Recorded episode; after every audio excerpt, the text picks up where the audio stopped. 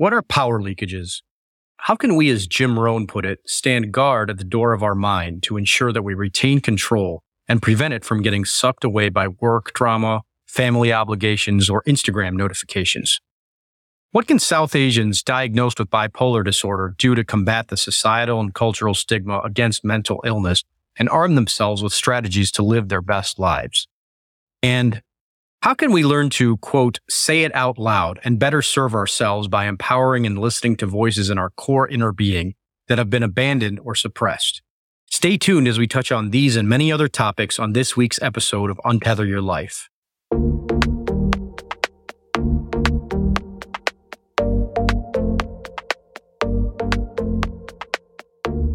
Welcome to Untether Your Life, a show that empowers you to own your own health and break free of templates for managing physical and mental wellness, and looks at key issues impacting the South Asian diaspora.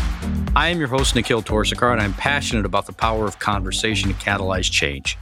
As a cultural group, we as South Asians have typically fallen into the unwritten script that dictates that we stay in our lane, get good grades and good jobs, and conform to the tenets of the quote, model minority myth.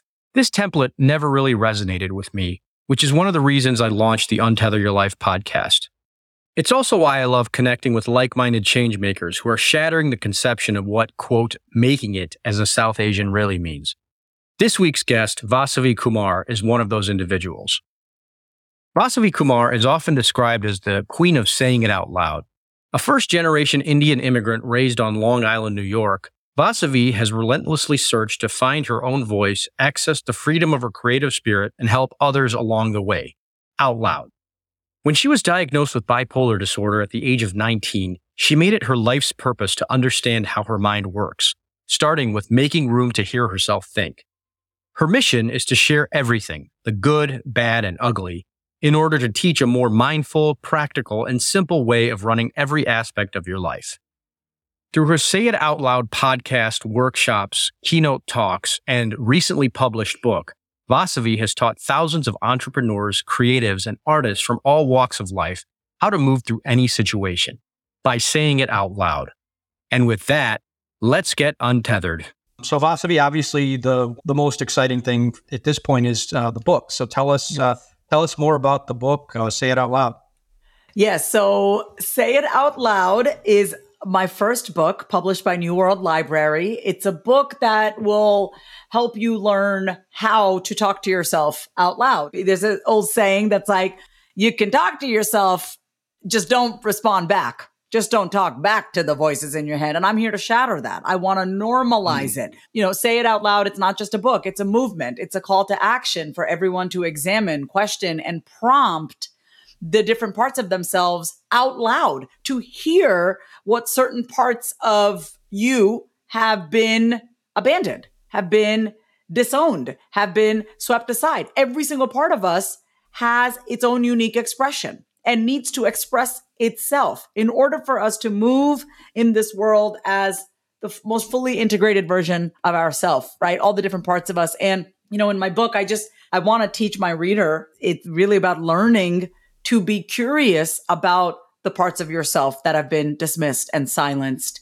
And every chapter in the book, you don't even need a pen or paper. You know, I like to say this is the alternative guide to journaling. It's like verbal journaling. It's for mm. anyone who wants to reconnect with their voice and feel confident in expressing who they are authentically in any situation. And let's face it, maybe you've read all the podcasts, you've listened to the audibles, you've gone to the workshops, but you're ready for a fun, fresh, and simple approach, right? You don't need to buy an expensive journal. But what you do need to learn is how to talk to all the voices in your head that have been holding you back. And you can do that just by using your voice. And so, um, say it out loud. The book is sort of the latest iteration and the latest part of that platform. But the other piece of that is the podcast. So I was wondering if you could tell me about that a little bit, like in terms of what's the philosophy. Yes, you know, I always love connecting with other podcasters, just finding out sort of what their mission is with their specific platform And, you know, just in terms of any learnings you've had, you've been what, three years now in, in doing the podcast? Is that right? Or uh, no, 2017. I would say if, even like if you go on my YouTube, uh, Vasavi Kumar, I've, I mean, I've been on YouTube since like 2011, 2012. I have been interviewing, you know, self-help, New York Times self-help authors when I had my own radio show. So I was on actual radio, like uh, wow. terrestrial radio back in the day in an actual radio station. And then when I started right. my podcast, that was in May maybe 2017, I started, and it was actually called Being Human with Vasavi. That was the name of mm. my podcast for a very long time. I changed the name of my podcast to Say It Out Loud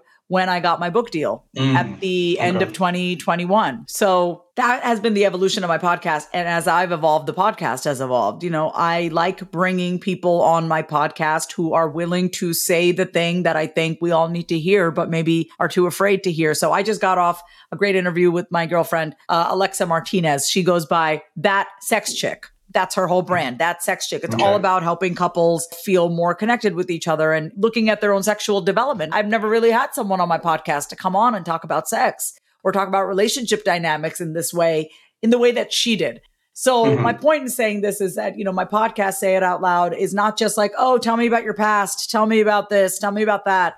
Like, no, I want to look at, okay, you've been through some stuff in your life. How are you using what you've been through to now be of contribution to the world? What are you saying out loud that needs to be said? That's the vibe of my podcast. I always say, like, when people ask me this question, like, you know, asking someone who their favorite guest is, is kind of like asking a parent, you know, who their favorite kid is. I know it's a tough question, but is there any guest you've had on you can share that has been like very illuminating? To be honest, no. I I know when I really enjoy a conversation with someone, it's because they're not trying to perform and right. they're not trying to say the right thing. I mean, the most fun conversations that I've ever had with anyone on my podcast are well, this is why I handpick my guests, right? I don't just let anyone come on my show. I make sure that I have a connection with this person or I've studied their content and I like their approach, I like their delivery, and I believe that they are a person of integrity, that they are who they say they are. So that for me is really important. And I need to see them embody whatever it is that they're putting out there. So my previous guest that I just had on my podcast, she is someone who walks walks her talk. And it's very, that's very clear when you meet her, when you see her, you just know it. She's a living embodiment of what she puts out into the world. So that's what I really look for. But the most fun conversations are when it's just, you know, me and I'm comfortable in myself and this other person is comfortable in who they are. And we're just being ourselves with each other and talking about the thing that we love talking about. The way I look at it is,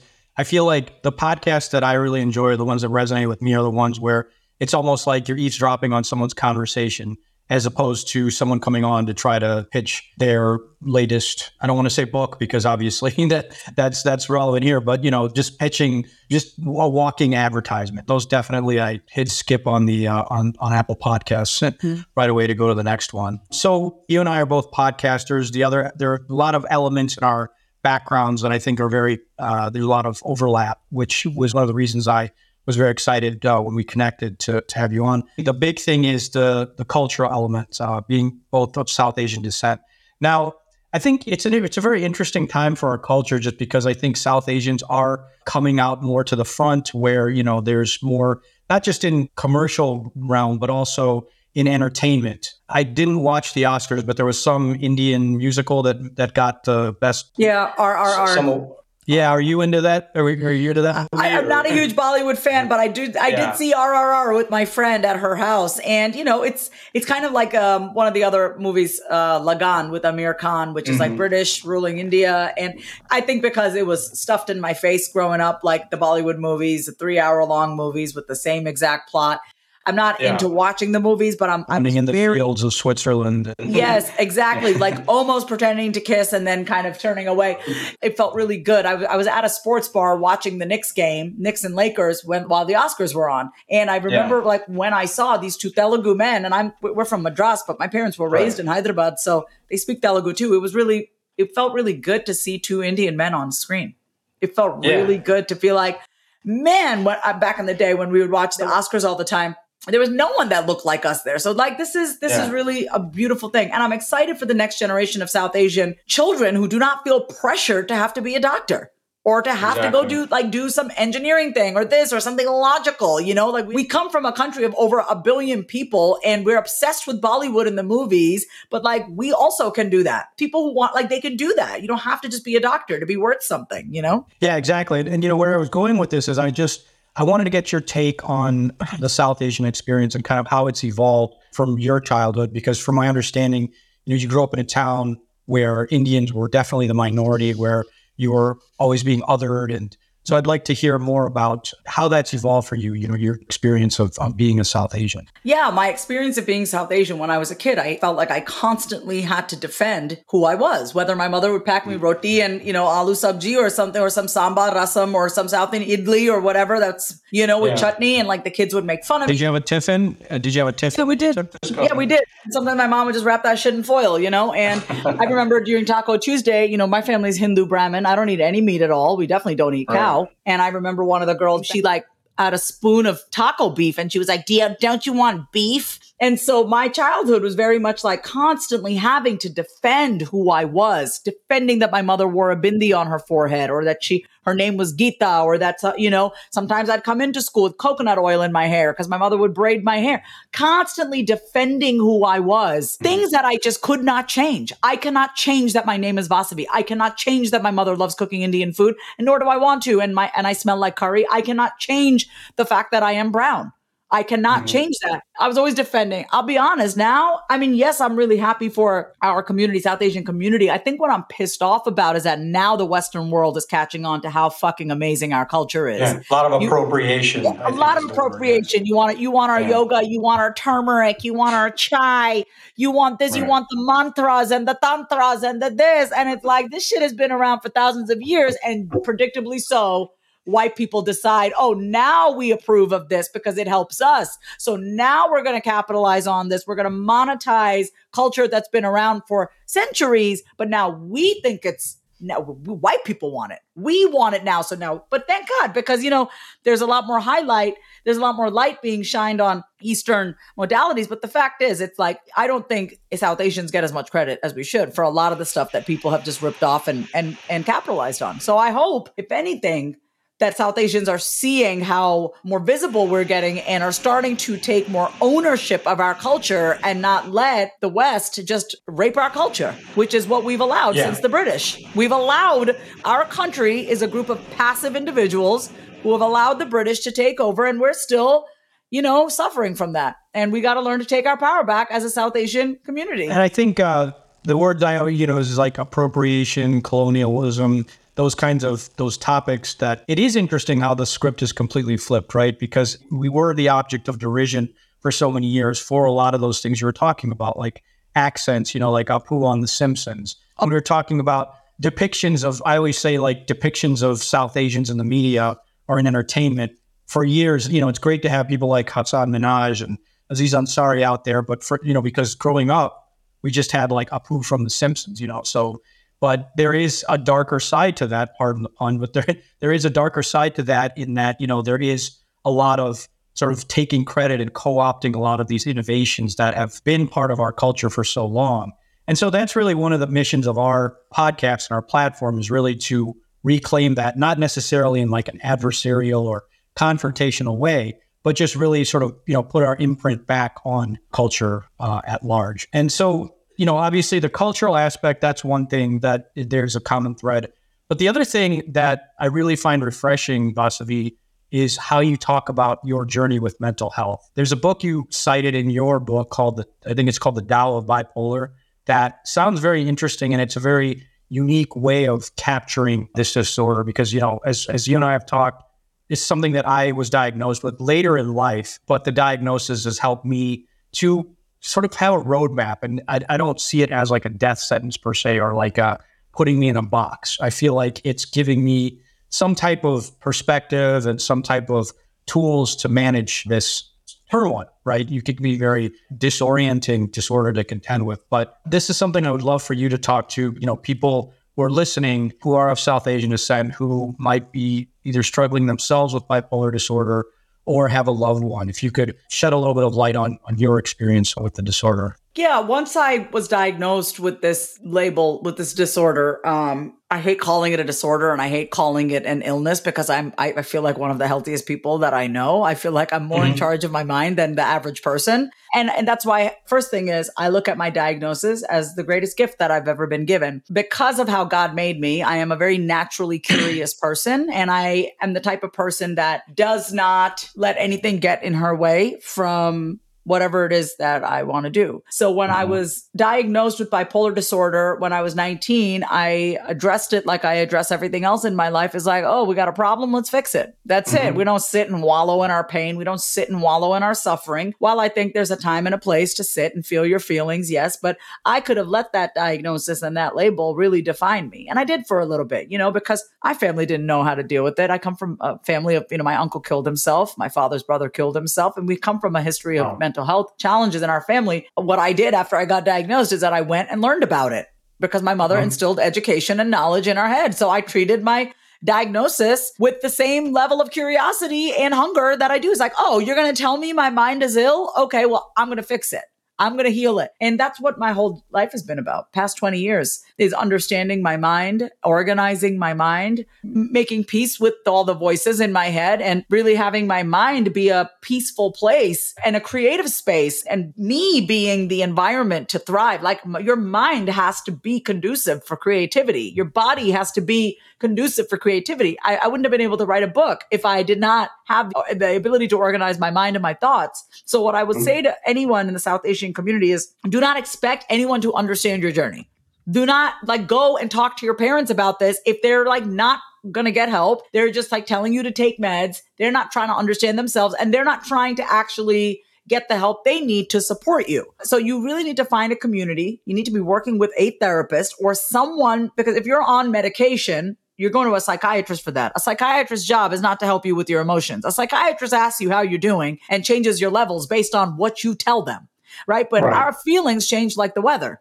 So mm-hmm. who do you talk to? You know, who do you talk to? You got to talk to your therapist. You got to talk to someone every week. You got to talk to someone to process your emotions. Your psychiatrist is there to adjust the levels of your medication. You're just a guinea pig in all of right. it. I'm going to be straight up. So I don't take medication right now. At this season of my life, I don't take medication. Mm-hmm. I have mm. been on plenty of medication in my life since the age of 19. I'm in a season now where I do not take medication. I use other ways to keep my mind organized, still, calm, at peace, slow down any intrusive thoughts, impulsivity. I, there are lots of things that I do to help myself. And there's nothing wrong with getting on medication. So I want to say this too. If you've gotten diagnosed and you're like, oh, I'm I'm so weak if I take medication. Stop saying shit like that, first of all. It's okay to take a little something to turn the volume down so that you can recalibrate and get back to a sense of self, whatever that looks like for you. So that's just, you know, get the help, don't be afraid to get help. Get all the help. Like immerse yourself into it. I went to a goddamn bookstore to went to the mental health section and looked at every single book I possibly could. I was soon to be dating my my well, he's now my ex-husband, but I remember when we first started dating, I gave him articles on bipolar disorder. I gave him articles on how to talk to somebody, what not to say, what mm-hmm. not to say to someone. Like don't say to someone who's been diagnosed, "Hey, did you forget to take your pills today?" You don't say stuff like that,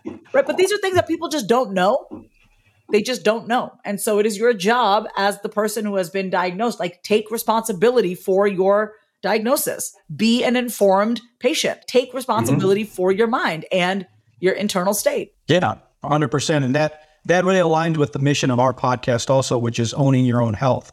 Because I think as patients or as, you know, as healthcare consumers, I guess you could call it, a lot of times there is this tendency to slip into passive mode where we go in to see our doctors and we think, oh, they've gotten, they've had years of training. And so their word is gospel. And a lot of times, to your point earlier, Vasavi, which is just that these doctors, they're not necessarily there to help us get better. A lot of times it's, unfortunately, this is a darker side of healthcare. A lot of times their incentives are tied to different things like how much of a certain medication they're shelling out. If there's a medication that they're incented to provide, or, or prescribe, you know, and do they really care if it causes side effects? And obviously, there are good doctors out there, and and by and large, yeah. I, I would say they're well intentioned. It's a broken system. It's not the way I say it is it's it's not a healthcare system. It's a it's a sick care system. You know, with the philosophy is just it's not about getting you better. It's about selling you more drugs. And one of the things that I would love to hear more about is sounds like you have really done a good job of owning your own health because, as you said, medication definitely does have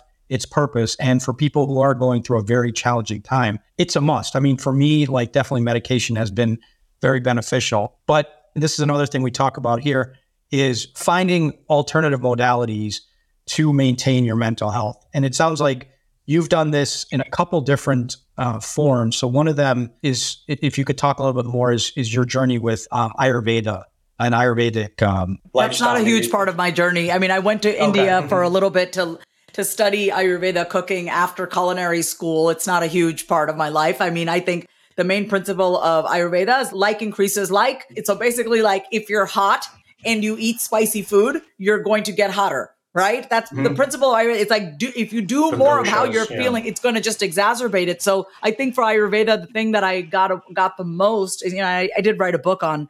Uh, it's called Stop Dieting, Start Living, and it's on mm-hmm. Amazon. And I wrote this like Amazon Ayurveda Kindle book. But what I really mm-hmm. love about Ayurveda is the holistic view of the individual. So, right. you know, if you've been diagnosed with a mental illness, that is an imbalance of vata because vata is wind, vata is air, and that means your, your mind is a little unstable, right? So, mm-hmm. what it's a little airy fairy, right? So, these are for my people that are scattered, they're very disorganized. You call yourself creative, but you can't even get yourself to sit down to write a paragraph, right? So, you yeah. need to mm-hmm you need to understand that any disease illness of the mind this is all i will say about it because i don't want to i want i like to stay in my lane my topic is on sure. self-talk i'm not an ayurvedic expert i will say that for me what i have learned is that to approach myself as a whole person taking a medication to stabilize my mood but then going to sleep at three o'clock in the morning, eating shitty food, hanging out with people who suck, honestly, who just like, what is the point of taking that pill? So I don't listen.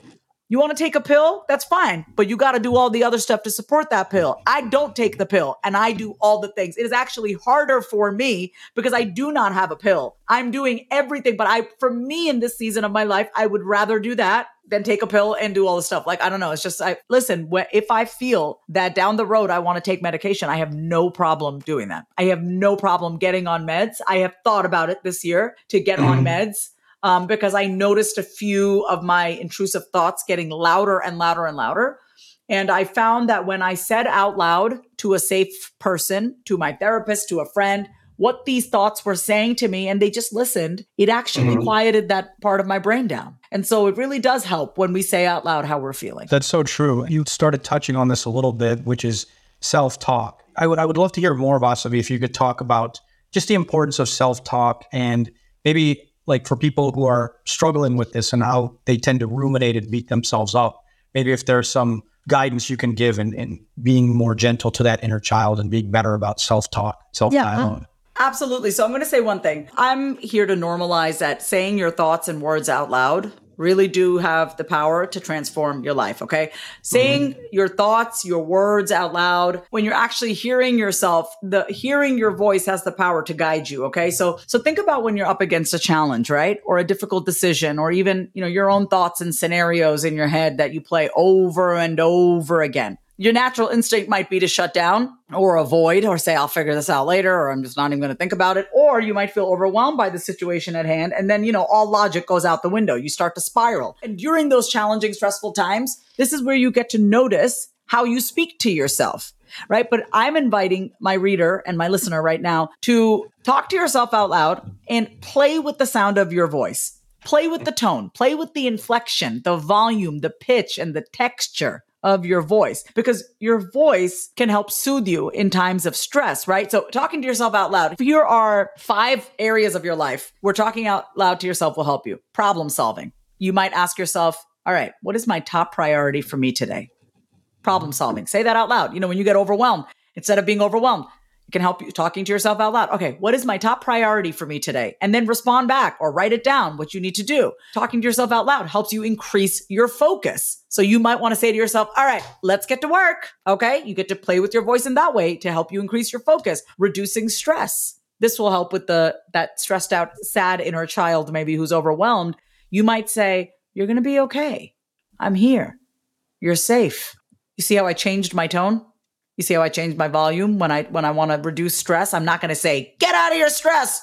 you're going to talk to yourself in a calmer way. It also helps you with motivation, right? You know, just think about the coach on the football field. Like, you got this. You have what it takes. But like the way I sound may sound very different than the way you sound, but you get to play with your voice and figure out what will work for you. And all of this should be said out loud. We don't keep the shit in our head. We say it out loud because that is what I'm postulating is that the actual vibration and the sound of your voice can help soothe you. It can help motivate you. It can help focus you. And then lastly, you know, using your voice for just a personal check-in, like a friend. Mm-hmm. Hey, you know, saying to yourself, Hey, Nikhil, how are we feeling today? How are we feeling this morning? People think that's weird, but you know what? For those people out there who think they're alone, you know, I'm lonely, I don't have anyone to talk to. Listen, when you talk to yourself out loud, at least you know someone's listening. So you got to understand that the voice that you use for each of these scenarios are going to vary, right? The sound of your voice, has, like I said, has the power to calm you. It has the power to reduce your nerves. It has the power to motivate you to take action where you might normally be paralyzed by fear. So once again, rather when you're confronted with something uncomfortable, rather than avoid it, run from it, lie about it, or beat ourselves up, we can actually talk to ourselves, talk ourselves through the situation by accessing different parts of us, the more wise and intuitive and logical parts of us. That's so important. And I think that in this hyper notified world that we live in, we tend to lose focus of that because I'm going to ask this question about use the term that you use in your book, which is power leakages. I think there's a lot of power leakages that we are just completely oblivious to because they're so innocuous. You know, when you were waiting for a bus or the train or whatever, we hop on our phone and we just scroll through Instagram mindlessly and we just give a lot of that power up where you know it, it's it's so much energy that we could be diverting to thinking yeah like like you said just devoting that energy to being kinder to ourselves and just tuning out the noise but instead you know because it seems so innocuous we tend to just grab our phone and start uh, you know mm-hmm. looking for the latest mindless update so that was a concept that i found very interesting because it's something it's one of those things where you're aware of it, but when someone puts a name on it, it becomes even more powerful and it's something to have awareness of. So, yeah, if you could talk a little bit more about that concept of, uh, of power leakages. Yeah, I love the concept of power leakages. It's really about looking at the holes in your life, right? Like you're like Swiss cheese right now. And of course, we want to have spaciousness and fluidity in our life, but you don't want to leak power. And so one of the quickest ways to hole up those power leakages is to have boundaries, is to have boundaries, not only with others, but with yourself. Like, listen, when I'm worried, when I'm worrying about something, right? I do not just allow myself to go down that hole. I actually will say, I'll set a timer and I'll say, okay, Vas, let us worry for 15 minutes. We are going to mm-hmm. worry for 15 minutes about this thing. We're going to worry about it as much as we want. We're going to think about all the worst case scenarios. We're going to just focus in on this one issue and then we're going to be done with it. And that's what I do.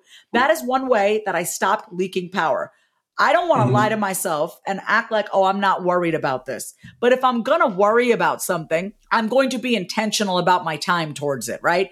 That's how we leak power is that this thing out there or in our head is now controlling us. I am no longer in control of my own mind and where my mind is focused on and what I'm looking at. So we want to get back in the driver's seat of our mind. We want, we do not want our mind to control us. We want to control our mind. We need to guide our mind towards what we want, which is why we need to have goals. We need to have an anchor. We need to have a North Star. What are you even doing? What are you working towards? So when I get on my phone, I am not scrolling intentionally. I am responding to emails.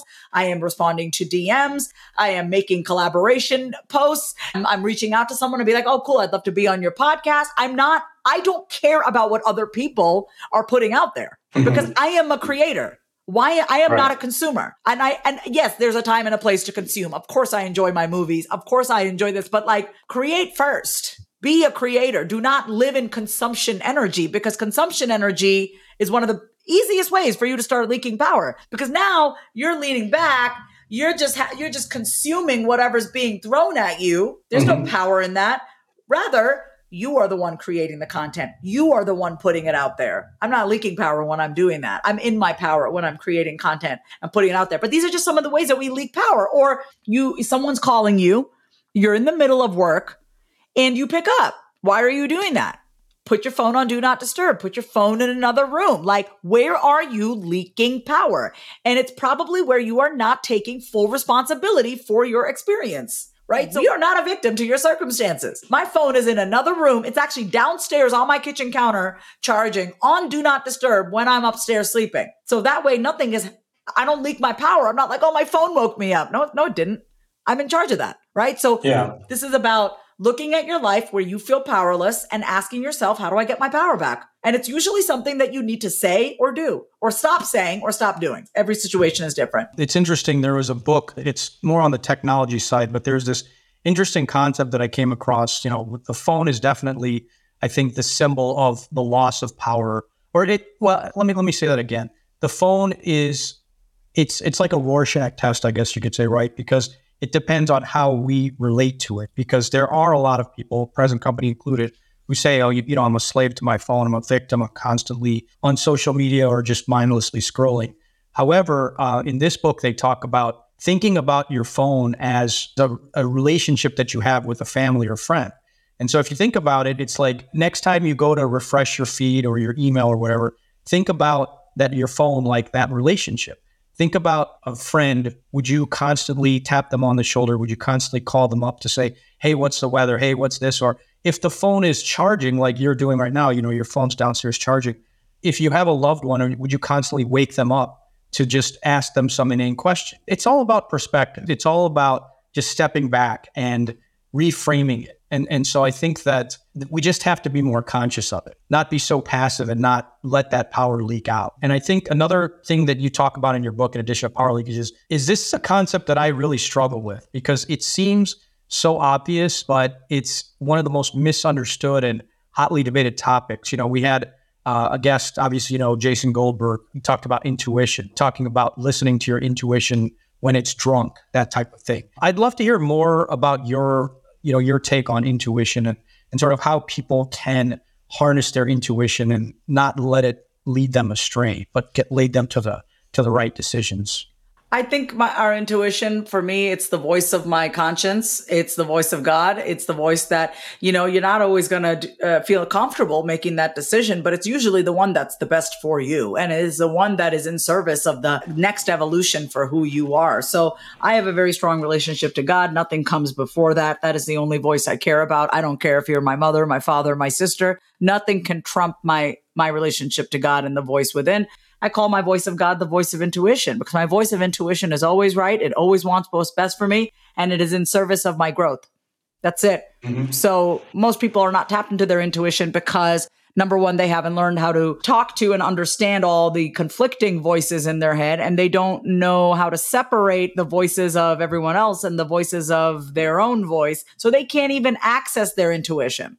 They can't even access it because it's loud. How can mm-hmm. you access your intuition if it's loud in your mind, if you're scattered, if you're chaotic, if you have drama in your life all the time? Your intuition will try to whisper to you and it will speak to you sometimes like, hey, are you really sure you should be doing that? Like, is that really a good idea? But you're too in your chaos that you don't even hear it. So talking to yourself, responding back to yourself out loud, clearing those voices out of your head will help you get more connected, deeply connected to your intuition because that's our gut. It's in our gut. You know, I always just think like if you are like a clear uh, channel, like you are a tube, like a like in a in a bathtub, you know, and you want the water to move through freely, but it's clumped with all this hair, right? How can mm-hmm. the water move freely? How can your voice of intuition, how can your creativity, how can the voice of God, all that work move through you if you're clogged? If you are clogged, if you have tons of voices in your head th- telling you who you should and shouldn't be, or should I do this? Should I do that? It's like I don't know, should you? I mean, you're a sovereign being. Use yeah. your mind. You know, when we say think for yourself, we haven't been taught how to think for ourselves. Yeah. We haven't. It's nobody's fault, except like that's just, just the way it is, right? Like it's, I don't want to blame anybody, but we actually have not been taught how to think. How you have been taught how to think has been passed down by people who also don't know how to think. So I'm teaching you how to think because I had to learn. And I like the way yeah. that I think. I like the way yeah. that. Yeah. And what are some activities I guess you, you could uh, recommend to try to get in better touch with your intuition and unclogging the clumps of hair in, in the sink of, of your intuition and your and your mind? I will say question everything, and you know if you mm-hmm. want to take a risk or if you want to say something and you're like, oh, or I want to maybe venture out into this new community or business and like you have that voice telling you not to like question it. Like why don't we question the voices in our head? Why are we so quick to just lay over it like bend over and take it? Like you know if the voices yeah. in your head tell you no you can't do that you shouldn't like why aren't you saying well why can't i do that? Like actually learn to question the voices in your head and what you're going to find that you're just scared. You're scared and it's new for you Great. You can talk to yourself through your fear. You don't have to let your fear control you. You can actually say, well, talk to yourself. Hey, I'm scared right now. I don't want to do that. Okay, tell me more about that. What are you afraid of? Like, talk to yourself. I, I, I, I know I just keep saying talk to yourself, but it's really like mm-hmm. talk to yourself. Like, who are you actually listening to? What I want to know is if you're not talking to yourself, who is talking to you? Who's guiding you? Who is the voice that's guiding you? Because if you have 80 different voices in your head, I mean, you're going to live a very scattered life. You're going to be pulled in all directions amidst all those voices in your head, you got to have one that you anchor into. There's got to be at least one. And that I call the voice of God. That's your intuition. So, in yeah. order to be able to do that, one of the things that we can do is start questioning everything in our head that tells us why we cannot do something or why we should be afraid. What you're going to find when you make peace with all the voices in your head, you get the voices in your head, like think of it as like a football team or a basketball team you have many different mm-hmm. players on a team. You have the lazy one, you have the critical one, you have the cynical one, you have an arrogant team player, you have a you you have one that thinks that they, you know they're just entitled, and you know we have so many different players in our head. Yep. Your job is to be the coach to those voices in mm-hmm. your head. How are you going to motivate the lazy one? How are you going to uh, infuse some optimism in your pessimistic side of yourself? How are you going to help the the very sad part of you feel a little joy again, right? It's all you. It's always been yeah. you, but you've just been sold a lie that you need something or someone out there to help you, including God. If you look at religion, oh, you need to go to church to believe in God, to, to get God's blessings. No, you don't. God blesses me all the time, whether I'm in the shower, toilet, or in my bed. I don't need to go anywhere to receive God's blessings.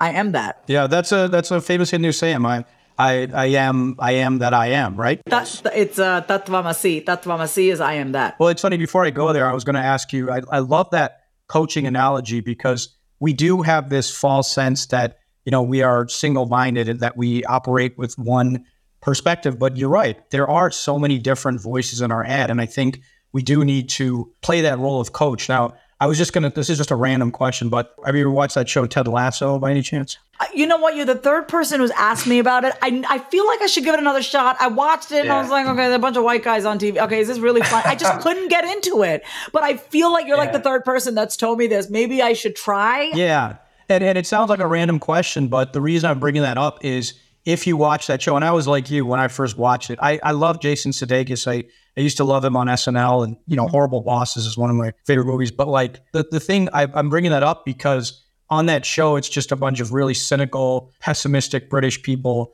and he's just this you know, aw shucks kind of guy from you know Kansas City, and you know, he's just very he brings a ray of sunshine into that. I can sort of like now that I'm trying to better manage the chaos in my head, that's something maybe like try to be the Ted Lasso, the coach to all the the different uh, conflicting emotions in your head. I will actually revisit the show again because yes, I love that. I think maybe in, when I first saw it, I was like, okay, let me just try to watch it. But I'll I will watch it again with more gusto, maybe with a more open mind. Yeah, yeah, I I, I highly recommend it. Now we we did talk earlier about this, and you're so right about how it can be sort of frustrating to see just the co-opting of a lot of things that in our culture have been passed down from centuries. And it's you know something that we grew up with and kind of rolled our eyes about like you know meditation and yoga. But if i recall correctly I mean, i think it is something that has been a big part of of your life and the spirituality. I was wondering if you could talk a little bit more about maybe some of your practices, maybe of, of how you, whether it's meditation or, or yoga, if you could go into that a little bit.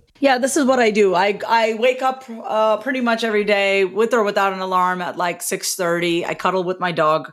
I say, thank you, God, for another day alive out loud. I make my bed. I brush my teeth. I wash my face. I change into my clothes, like walking clothes. I go downstairs, I feed my dog, I play music like a little jazz, or if I want to play some Hindu mantras, like there's um Suprabhatam, which is what we play this first thing in the morning. I'll see what I feel like listening to. Every day is different, but every day mm-hmm. has like a few key elements. And then I make my beautiful oat milk latte, feed my dog, let her out. And then I walk. I walk 10,000 steps a day. That's just like, it's easy for me to hit. And I don't get them all done in the morning like you know, the other day I had like back to back clients, but I had pockets of time in between. So I make sure I knock mm-hmm. them out in between. I love moving in, in the morning. I mean, I have a lot of creative energy. And if I do not move it, it gets stuck and it will almost turn into irritability. I get irritable mm-hmm. when I mm. don't move. I mean, I can actually feel my mind getting aggressive and uh, almost attacking me in a way. So that's what I do. And then I, I, will start my day, you know, I'll, or I take a shower or do whatever. And then I have a, usually have a client or a podcast interview or or something. And some days I don't have anything, you know, and I prefer it that way. Like my Mondays are now wide open. I'll do a dance class or I'll do something else. And my Fridays I like to be done by like one. And then Saturday and Sunday, I don't, really don't like to have anything on there unless I'm officiating a wedding, which is one of my revenue streams. I'm not one of those people that likes to have back to back stuff on my calendar. I don't pride yeah. myself on being busy all the time. You're not into uh, hus- hustle culture, then it sounds like. No, I hustle. I just I'm I'm I'm a smart. But I mean, just like the yeah. Over- no, I'm I'm a creative being, and um, I cannot burn out and be the person that I am. I mean, I, I can go there. I can go, I can burn out really quick if I wanted to. I know how, but I choose not to anymore. It's not even getting as much work done. I want to not even say that. I'm just very clear on what my priorities are, and I'm not trying to do the most. I'm very focused on my podcast, my book, my speaking opportunities. I'm getting into voiceover now as a career, as another revenue stream. I have my real estate property in Mexico. Like, I'm, my plate is full. So yeah. I want to have what's on my plate and do it well. You know, like my property in Mexico, that's running on autopilot. So I don't have to worry about that. I can now, I have space for other stuff. And it's just about being honest with yourself about what you want, claiming what you want, saying it out loud. You, you did mentioned this a little bit, Vasavi, but um, you talked about coaching. I was wondering, is that something you're still actively doing, or is that uh, like where does that fit in? And if you could talk to me a little bit more about maybe your the types of clients you help, and maybe if there's specific success stories you could point to, I'd love to hear about that. Yes, I actually just shared this in my um, stories. I'm very grateful. I, I I have room for two more one-on-one clients. So I work with clients in a few different capacities. One is my Say It Out Loud group program.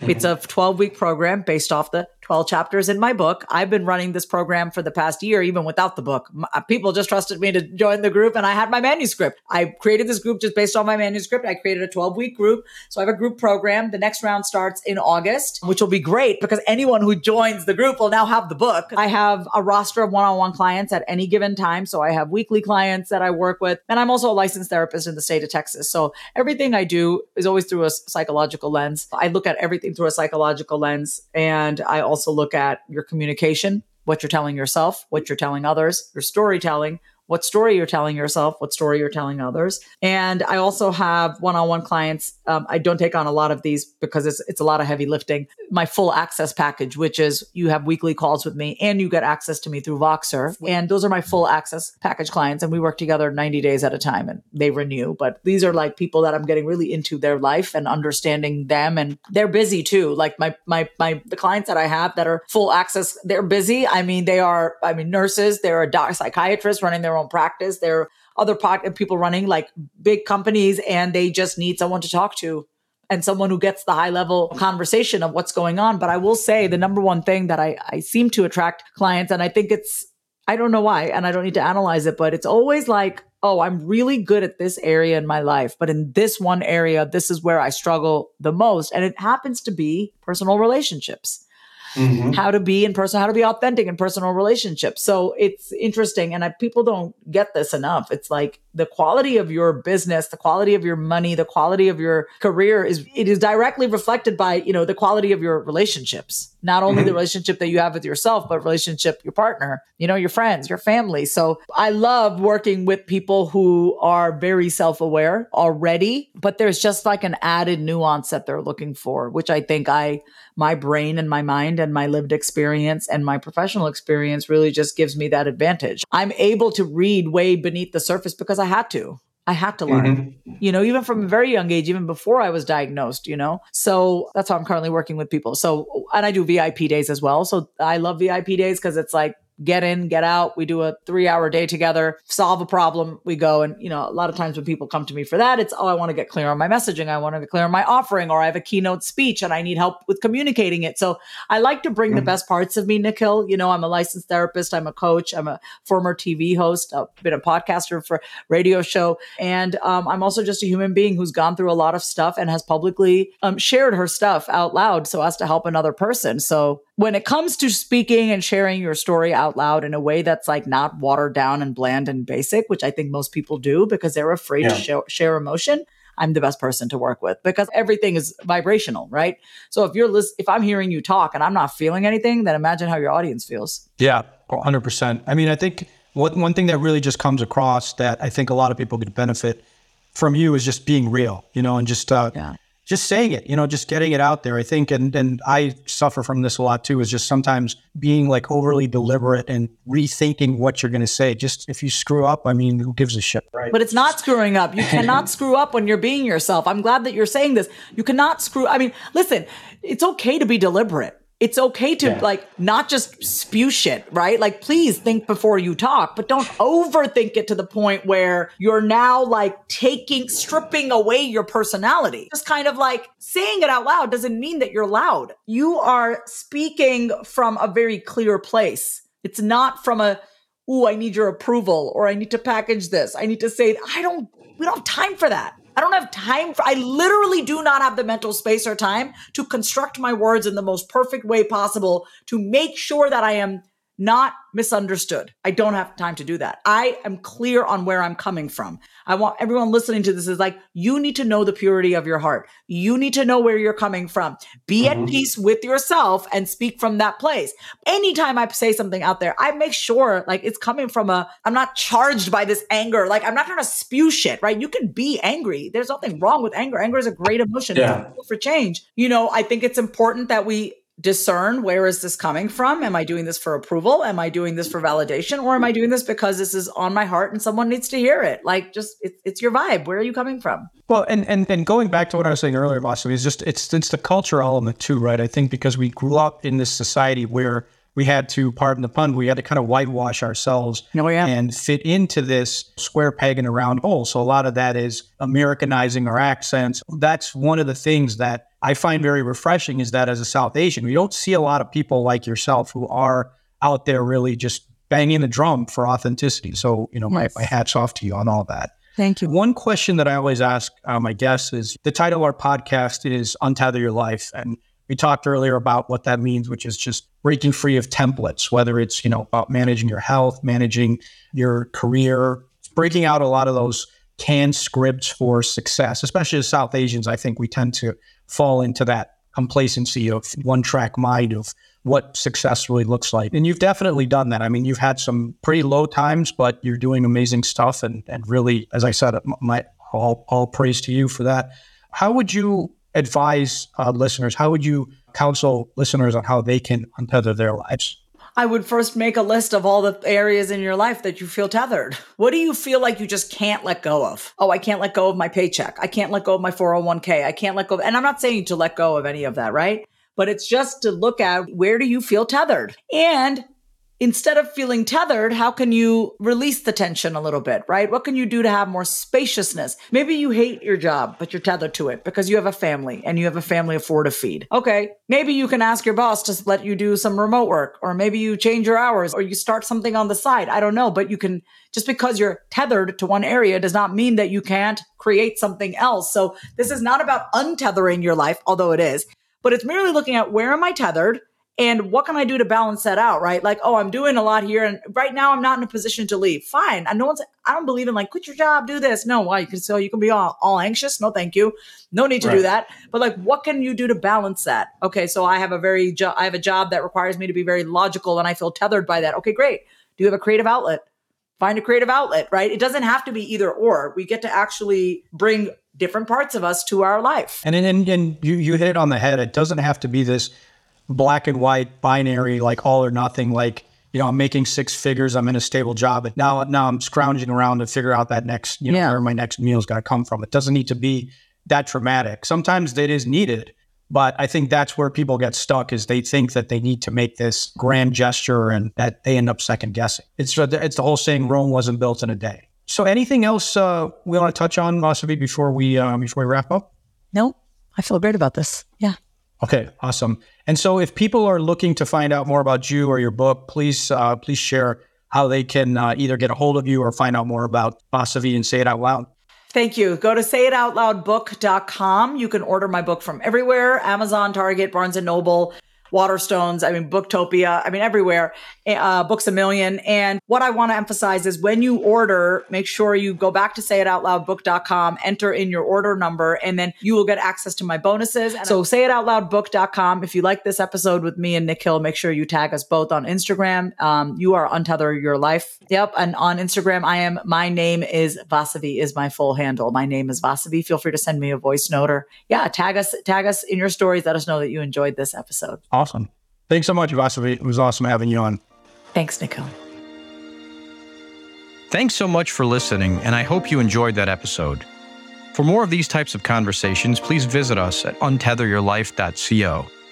You can also find us on Instagram at untetheryourlife, as well as on Apple, Spotify, and other platforms by searching for Untether Your Life. And if you did enjoy this episode, please leave us a review or share it with someone who might also benefit. Thanks, and until the next time we meet, stay untethered.